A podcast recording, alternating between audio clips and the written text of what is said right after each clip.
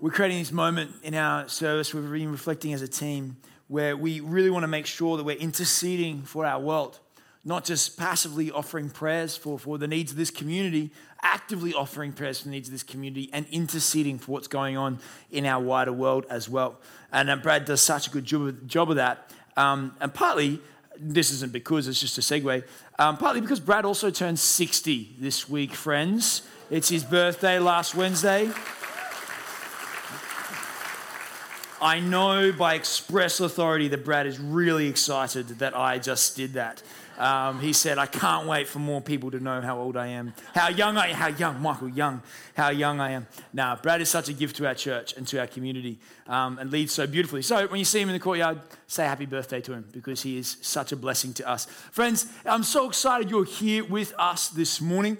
If you are reading with us through the book of the Bible, I want you to give me a quick you or whatever you would feel comfortable doing if you're currently in the book of Leviticus. I'll try that again. Give me a clap or a you or some kind of expression if you're in the book of Leviticus. Cool. Now, I just want to highlight, that was more than 50 people over there. Thank you. Oh, no, fantastic. I was like, you guys are really waving at me. Now, if you're a teenager, you're thinking, Mum and Dad promised me I didn't have to listen to this guy this morning, and we're still here. It's because you guys have weeks until youth camp. And youth camp registrations are closing, so if you guys have not registered your young person or the person who lives in the house next to you, do it anyway. Residents of youth camp is going to be powerful times they learn about who they are called to become. And if you're a teenager, would you stand up and head on out today? We'll celebrate them as they head out. It's fantastic. So sorry for that. Let me go back to where we were in the book of Leviticus, which everyone is really excited about. If you're reading with us through the Bible this year, we are currently in the book of Leviticus. This morning we read Leviticus chapter 13. And if you are anything like the majority of people who have spoken to me about their journey through the book of Leviticus, the joyful tribulation and suffering that James talks about in James chapter 1, that's what you're feeling right now as you journey through the book of Leviticus. Anyone else there struggling in this book? Yes, it's a difficult book. And if you haven't read the book of Leviticus and you're like, I'll go give it a go. Awesome. Good luck to you. That's a special calling. It's a difficult book to make our way through. But it's often because we don't understand its symbolic, beautiful importance. The book of Leviticus was written to and about a people stuck in a desert after being released from slavery who were broken by sin.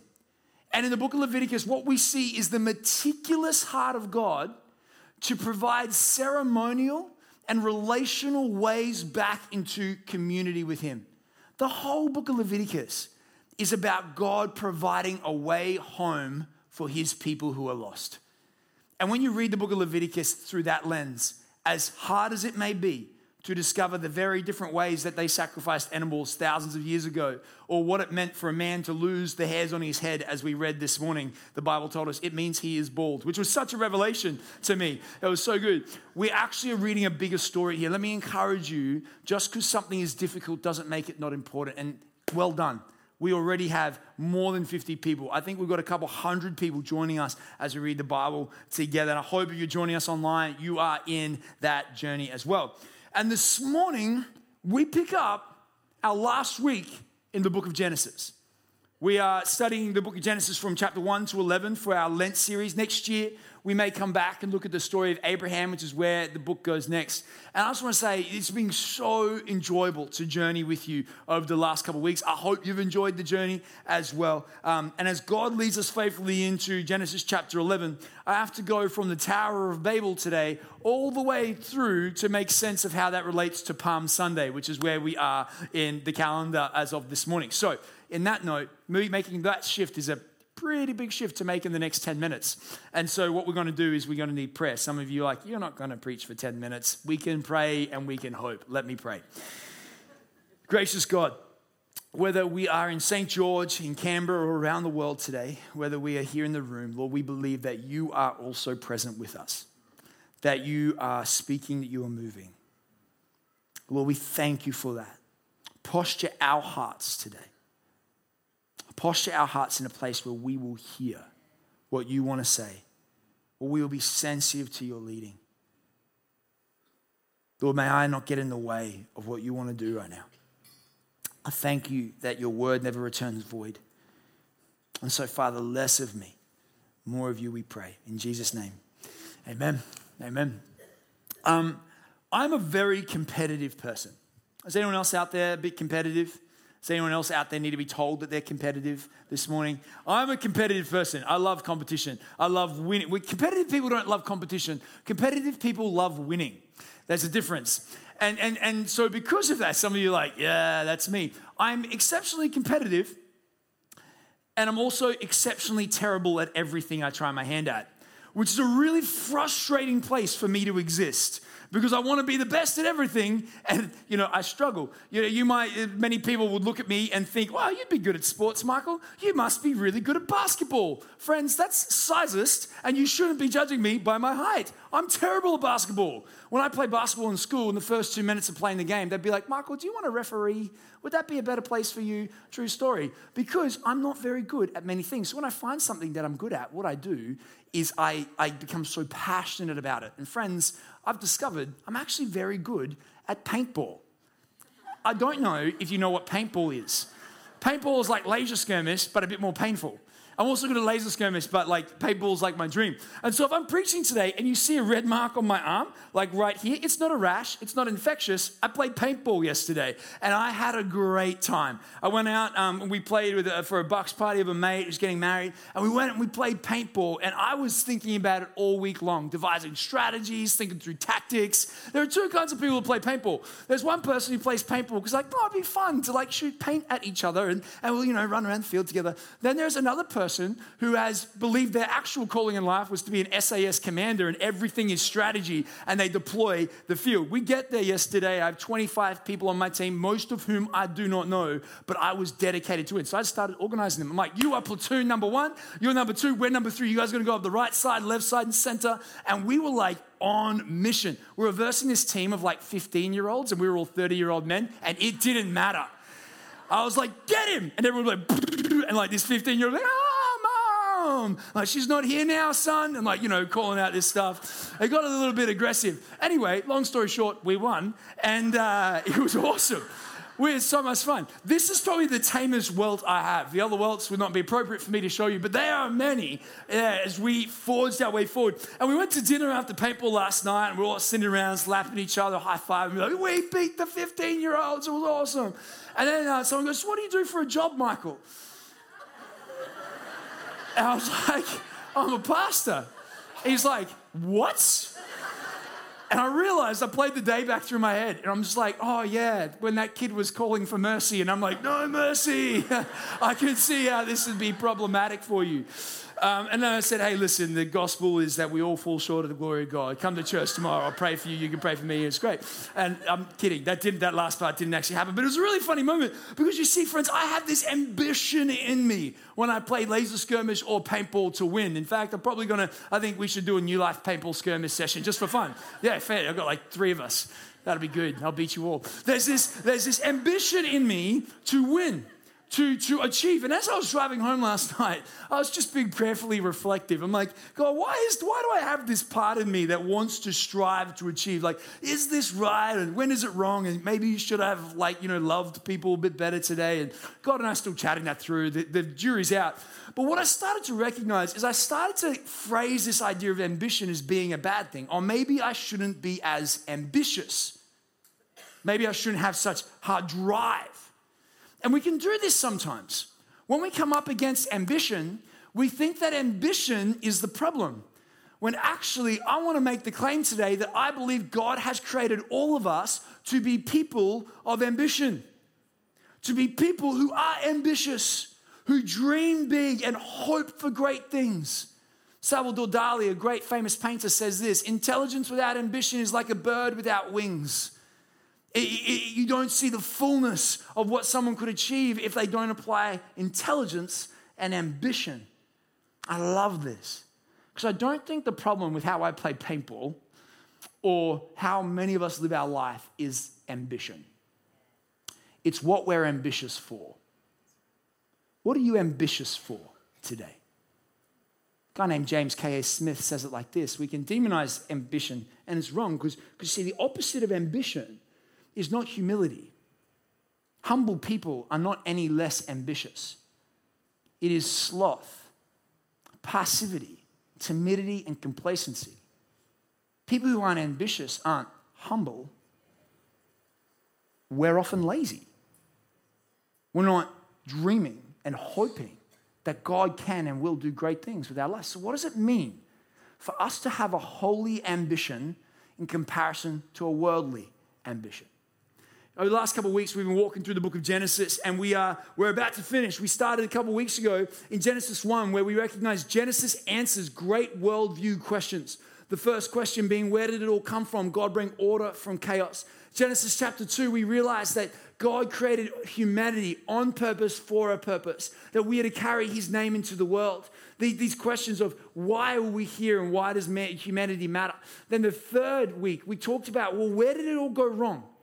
And in Genesis chapter 3 to 5, myself and Pastor Anna, we talked through, well, what does sin do to our world? It breaks humanity. And then the next week, I spoke last time about Noah and the flood. How does God solve the problem? And that God no longer will solve a problem by wiping out humanity in a flood, but through the covenant of his son, Jesus Christ. So this week, I want to delve into, well, what does it mean for the problem to get worse? What does it look like for us to have ambition that isn't godly? And to do that, we're going to travel to a tower called Babel. If you want to open your Bibles with me to Genesis chapter 11, we're going to dive right in today. And in Genesis chapter 11, verse 1, we read this. Now the whole world had one language and a common speech. The narrator of Genesis wants to paint a picture for us of unity in humanity. That after Noah and the flood, the whole world were kind of sons and grandsons, daughters and granddaughters of Noah and his 3 sons. And it kind of spread out from there. And there was a commonality of language. If you read in Genesis chapter 10, however, you'll read this table of nations where it describes all the ancient cultures and that every single one of them had a different language. And so we read in Genesis chapter 11 that all people had one language, but then if we go to the chapter before, it says, well, everyone had different languages. Now, is the Bible confused? Is it contradicting itself? Not at all. This is what I would call the George Lucas effect. It's an effect I completely made up in preparation for this sermon. The George Lucas effect is when you write 3 great movies called Star Wars Episode 4, 5, and 6, and then you feel the need, after having written them, to go back and make 3 terrible movies called Star Wars 1, 2, and 3 to explain 4, 5, and 6, which didn't need explaining. Any other Star Wars fans out there know exactly where I'm at. Some of you don't know what I'm talking about. You should go rent Star Wars. No one rents these days. You should go download Star Wars and enjoy a world of lightsabers and Ewoks. What is happening in Genesis chapter 11 is that the narrator of Genesis explains how all humanity comes from one culture and one place and one time. And then in Genesis chapter 11, they go backwards and say, but let me explain how they now all speak different languages. It inserts another story at the end of, but almost into Genesis chapter 10 as well. And so into this, we discover that humanity at one time in the biblical narrative all spoke one language. Now, we might ask the question, well, did this actually happen? Let's make sure that as we're reading the word, we continue to apply the same principles. The question of Genesis is not, is this historically true, but what is the point of the narrative? The claim we're making today is not, you have to believe this happened or else. Can you believe it happened? Yes, 100%. Is there historical proof? Different Christian linguists would say different things about this. The point of the story is, what is God trying to teach us in Genesis chapter 11? That at one point, humanity was unified in language and in common speech. And what did they do with this unity? Genesis chapter 11, verse 3 to 4, the story continues. It says that after they had gone, I'll go back, I'll read the full. Now the whole world had one language and a common speech. As people moved eastward together, they found a plain in Shinar and settled there. What did they do when they settled in this plain? They said to each other, come, let us make bricks and bake them thoroughly. Now, why would the narrator include this dialogue? Because this is the first time since Noah and the flood we see man use technology to create something. It's technological advancement.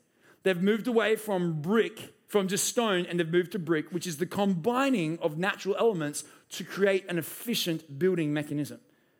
The whole story of Genesis chapter 11 has so much packed into it, but one of the commentaries it provides us is the dangers of technology when married with the wayward ambition of man. The dangers of technology we're married with the wayward ambition of man. This is not a commentary of God saying technology is evil. No, but when technology is placed into the hands of those who are pursuing evil, it can be used to break everything.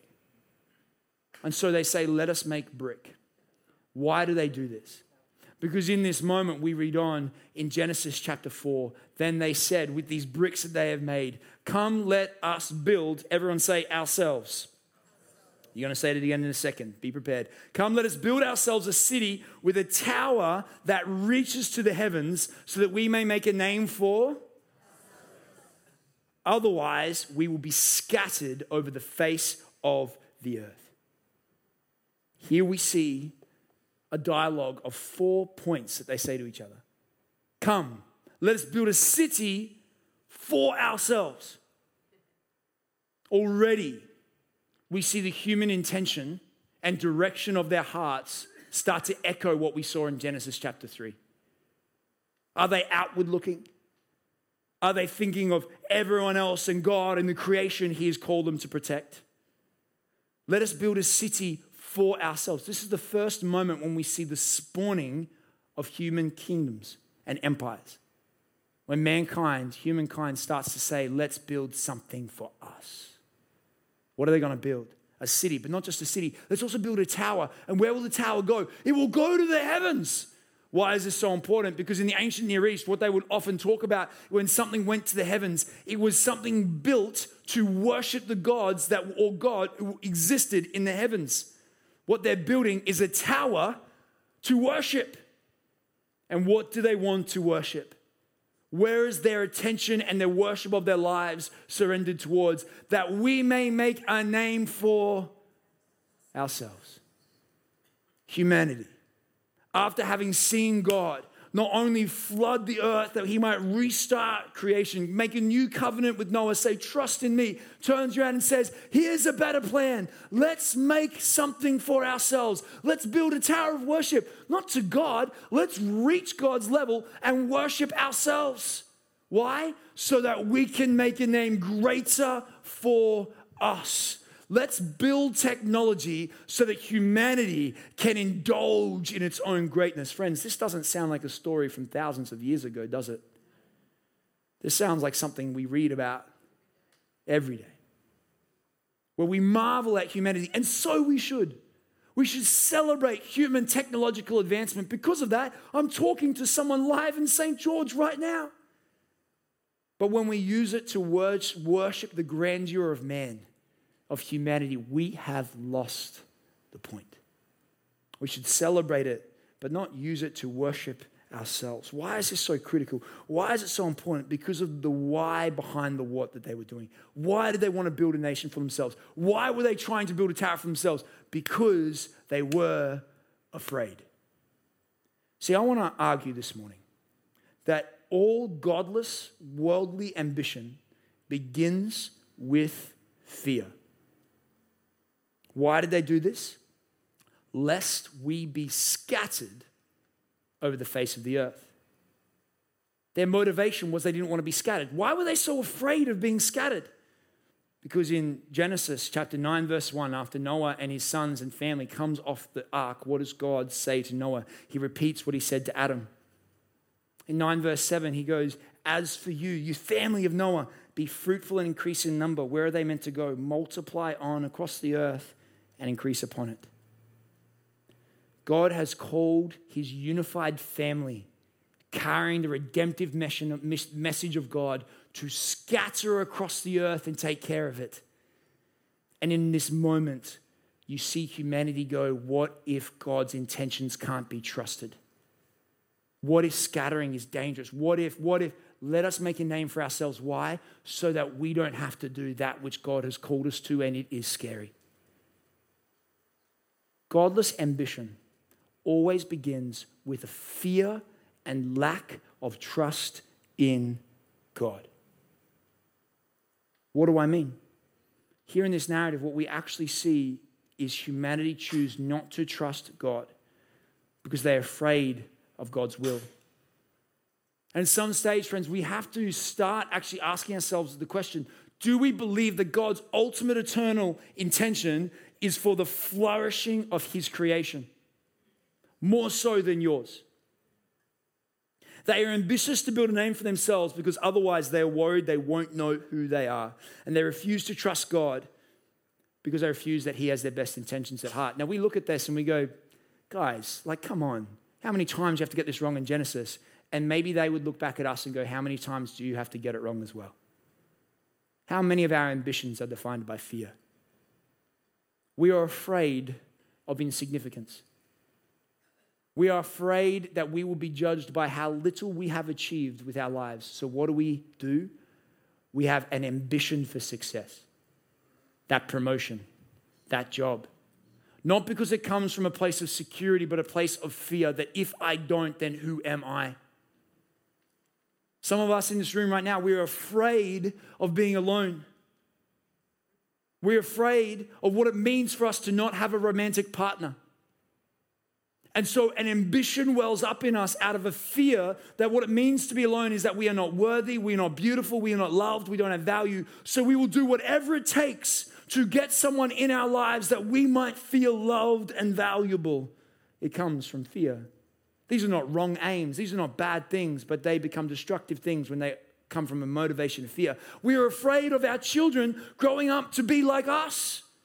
Or growing up, and we'll repeat the sins of our mothers and fathers. Some of us are afraid that we may never have a family at all. And so in so doing, we are ambitious either for a partner to start a family or with our partner to start a family, or ambitious to place a weight of expectation upon our children that they will not become a disappointment like we were disappointed. And the fear crushes them under the ambition, not born from security, but born out of wanting something for ourselves. We are afraid that our bank account reflects our success. And so we are ambitious for more. And we squeeze all the money we can out of life without questioning, where does this ambition come from? See, godly ambition comes from security, comes from acceptance.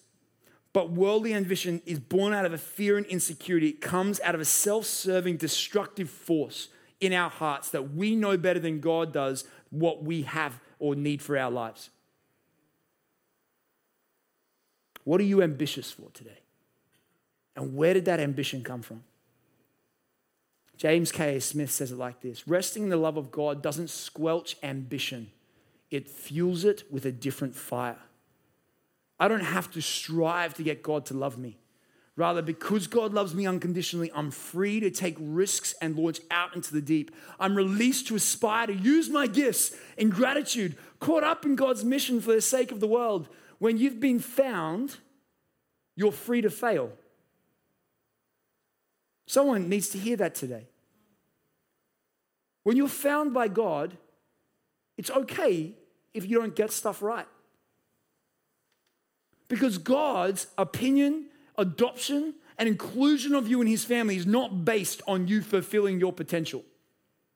It's based on the fact that you can't on your own. See, as Christians, we don't operate for security. We operate from it. And let me use an example of dating. This would actually change the dating game for everybody. Now, if I was to go on a date, I say if because I'm married and happily married and I don't anticipate this happening for the rest of my life. But if I was to go on a date and I was secure about who I was, I would not place the weight of my ambitious hopes upon this other person to be everything I needed them to be because they might not be. And I wouldn't base my value and worth on this success coming. And these apps like Tinder and all these other dating apps, they're not necessarily evil in of themselves, but what they do is they feed ambition for us to find value and worth in another person, and we'll do whatever it takes to get what we think we need.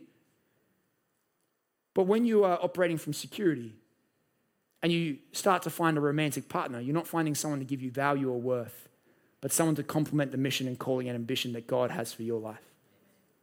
Man, it's a different place of security. And it's something God calls us each to, not just in our dating life, but in our marriages, in our families. If our children stumble and fall, it's not a reflection of you because you operate from security. It's a moment for us to go, hey, God, Help me to know what it looks like for me to honor you as a father and a mother. If we don't have children, then we go, God, what does it look like for me to honor you in this moment? What are the ambitions you're calling me to have, not out of fear, but out of security? Friends, this is a beautiful, beautiful truth that God calls us into today. Because what ends up happening is when we have human unity with a godless vision, it happens something like this, what Walter Brueggemann says, a human unity without the vision of God's will is likely to be ordered in oppressive conformity. Let me explain what this means. We see this the most in our day with social injustice. Does God care about racial inequality? Yeah. Racism grieves the heart of God and it is not godly in any way, shape, or form. Does God care about gender, oppression, and abuse? Yes.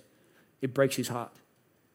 But when the world begins to define for us what it means to be unified in our response to these serious, serious sins, we become unified under a will that is not godly and ends up oppressing another faction of society anyway. We just change power structures. But when we come before God and say, God, how are you calling us to answer gender inequality? How are you calling us to answer racism? How are you calling us to answer social injustices in our world? We're unifying under the only thing that can bring flourishing. And it's not what the media tells us. It's what the Word of God tells us is God's will for his humanity. Our ambition for our world must be defined by the will of God. Because you see, what ends up happening next helps us understand this a little bit more. How does God react to the worldly ambition of these humans? But the Lord came down to see the city and the tower the people were building. This is actually meant to be a piece of comedy in this story. And I sense no one laughing. So let me explain. When you were Jewish, you were reading this story, this narrative is actually about the beginning of the Empire of Babylon. The empire that would be founded upon imperialism, upon conquering, upon worldly ambitions to dominate the world. The Tower of Babel is the beginning of the Empire of Babylon. And in this moment, these forefathers to the Babylonian Empire decide, we will build a tower that will make our name great, and it will be seen that we worship the gods that we have created about ourselves. And then in this narrative, you have this tower that's immense, and all humans are like, it's so high. And how do you see God interacting with the tower? God, who was meant to be where the tower has reached, steps down to see it. It's a beautiful joke. You thought that your ambitions could equal my power. I'll step down and see this thing that could not even be big enough for my footstool. Let's see what your ambitions have equaled. This is beautiful, beautiful. And it's actually the center of the story. For those of you who are with us in Genesis chapter 1, if you weren't there, please go back and listen to it. This is what we know in Genesis 1 as a chiasm. The whole story of Genesis chapter 11 actually moves towards a middle point in Genesis chapter 11, verse 5 of then God stepped down. It's the point of the whole story that in response to worldly ambition, God doesn't go, how amazing is humanity? He steps down and goes, oh, they've got it wrong again. I flooded the earth last time. They still think that they could build something that would challenge my power. They got it wrong again. And in this moment, how does God respond? He does something so interesting. God, in the divine relationship of the Trinity, says this. The Lord said in verse 6, if as one people speaking the same language, they have begun to do this, then nothing they plan to do will be impossible for them. Is God coming against big dreams and big ambitions of us thinking we could achieve impossible things? No, not at all. What he's saying is when man takes their eye off me and begins to do whatever they want, historically, and we've seen this, friends, throughout Genesis, they seem to get it wrong and destroy creation. So I have to put an end to this and slow this down. Otherwise, we're going to end up back in Genesis chapter 6 with Noah and the flood again. This can't happen. I have to bring a sense of disunity because they are unified in their destruction, not in their obedience. So what does God do? He says, come, let us go down and confuse their language so they will not understand each other. So they will not understand each other. The motivation of God is to remove understanding. In fact, in the Hebrew, what he's hoping to do is it says in the Hebrew, so that they will not be able to hear each other. Why is this important? Because instead of humanity listening to God, they've started to listen to each other to define their ambitions. And I'll highlight this because is this not what we do? How do you know what to achieve with your life? How do you know the longings of your heart? For so many of us, friends, is it not because of our obsession with what we see in the media? Who told you that you needed X number of houses to be successful? Was it here? Who told you that a family or a partner or a job or a certain amount of money or a lifestyle or a holiday in that place meant that you had value? Was it in the Word of God? So often our ambitions aren't defined by God. They're defined by the voices we listen to in our world. And in this moment, God brings confusion because he wants to train the people. The only way forward will not be by you hearing each other. I need you to learn to listen to me first. Because that's how we're going to see a world and creation flourish. And friends, that's what we're doing this year. That's why we're reading the Bible. We're tuning our voice, our ears to hear the voice of God first. Before we pick up our phone, we pick up our word. We ask God, be the key speaker of our heart. Because God still calls us to be ambitious people. John Tyson, one of my favorite pastors, someone who's changed my life in his teaching and his preaching, he says this, Christians should be the most ambitious people. Why? Because we have the most ambitious vision. That his kingdom come, his will be done, that suffering will not be the last word, that God can remove any sin or any darkness or any evil from people's heart, and we believe that we are called to be part of that. God's vision is better than ours. We should be aiming with ambition for a future that can only be achieved by aligning ourselves with his will. And this changes everything. When we rock up and we go to work tomorrow and someone goes, why haven't you gone for that promotion yet?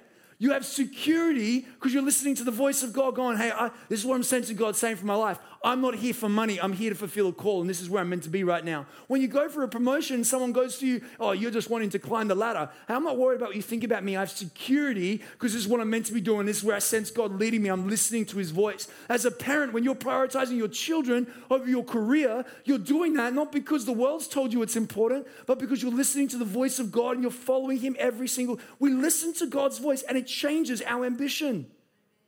And we should be shameless about it. Because this is what is close to the heart of God.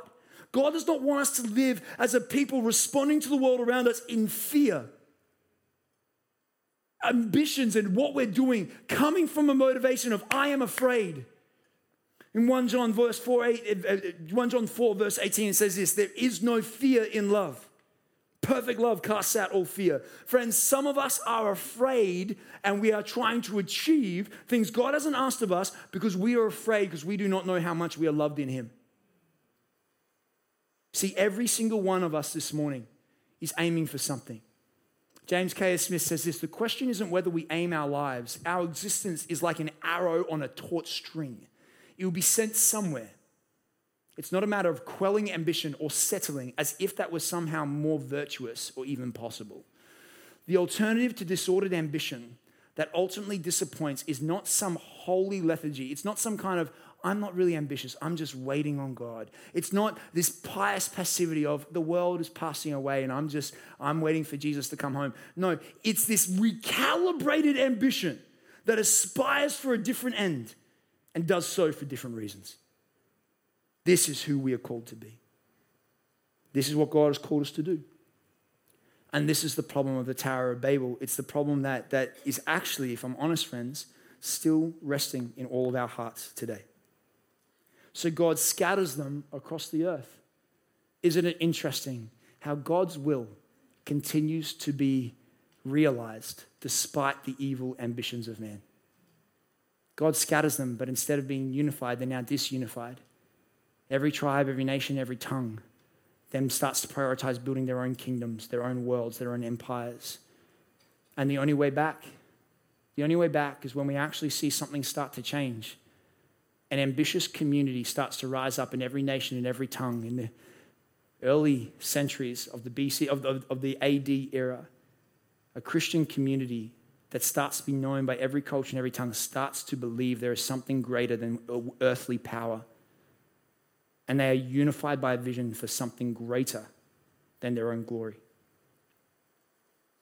So when we look at this stuff, one of the things I sense God calling us to question is, where have your ambitions come from? What is the trajectory of your life? Are your ambitions holy or worldly?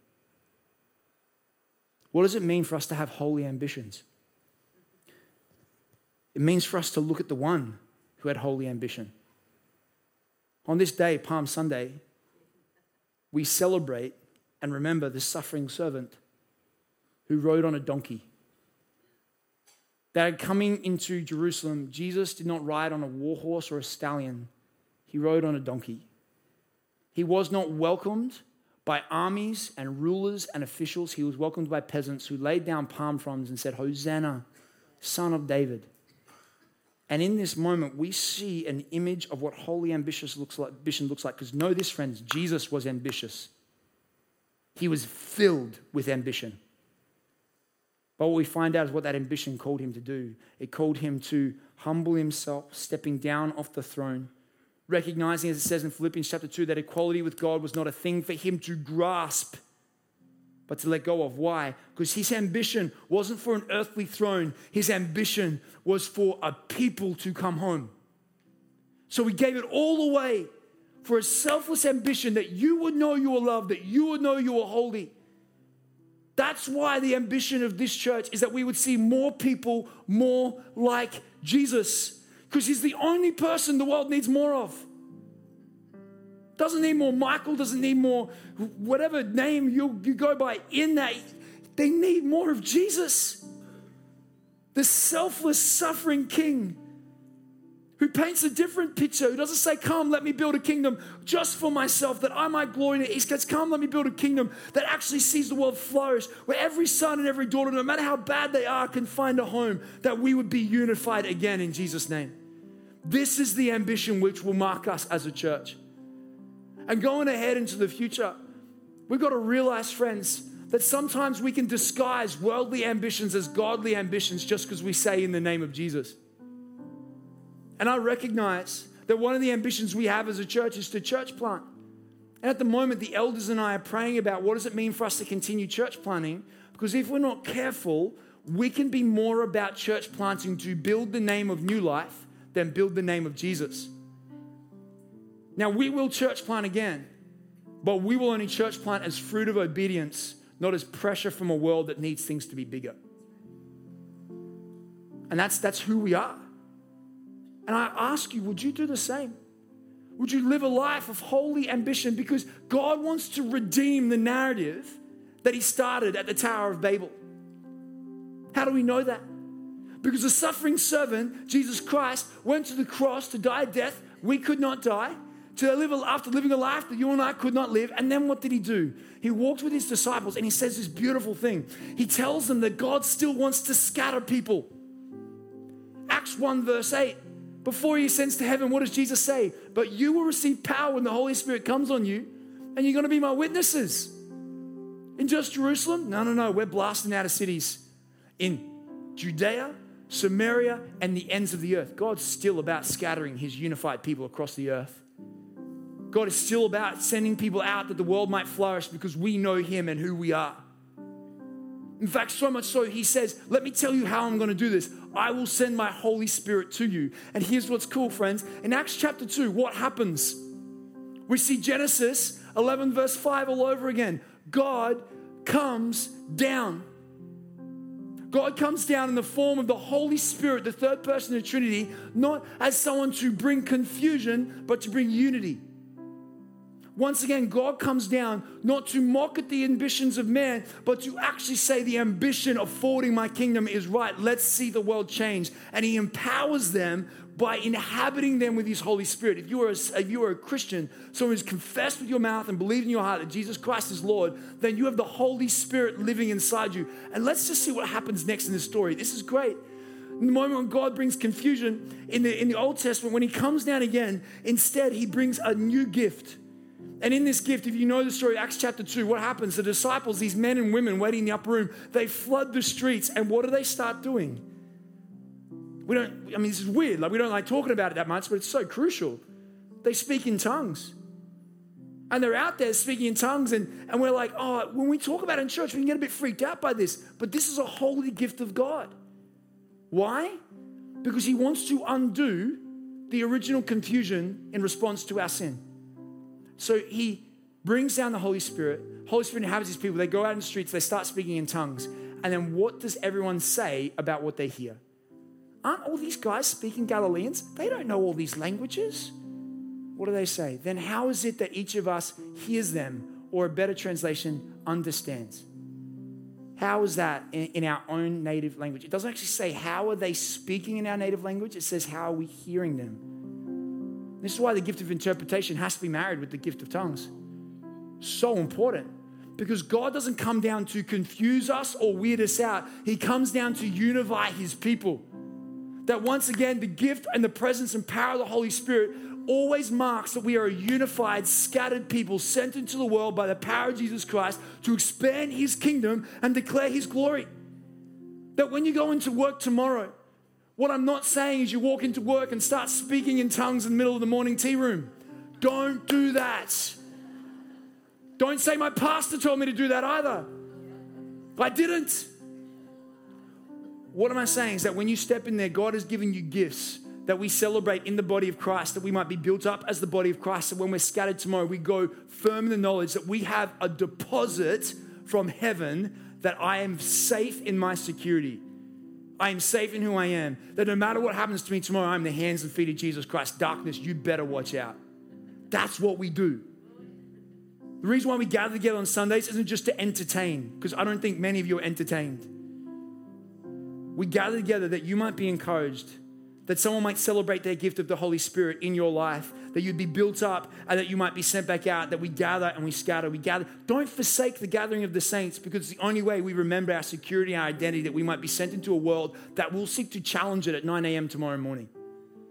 But we stand firm and go, the promotion's not what I'm here for. The child, the family, that's not what I'm here. I'm here to glorify Jesus, and may he do that in my life. I have a holy ambition, and this world will never be the same because of it. Friends, what is your ambition?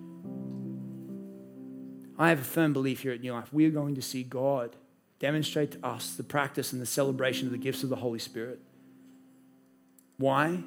Because I believe he wants us to know that right around the world, millions and millions of Christians celebrate the power and presence of the Holy Spirit. We are a unified but scattered body.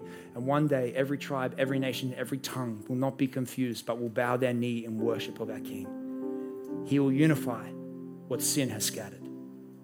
And we get to be a part of that story. Where are you heading? What is your ambition? May it be holy in the name of Jesus Christ. Would you stand with me as we pray?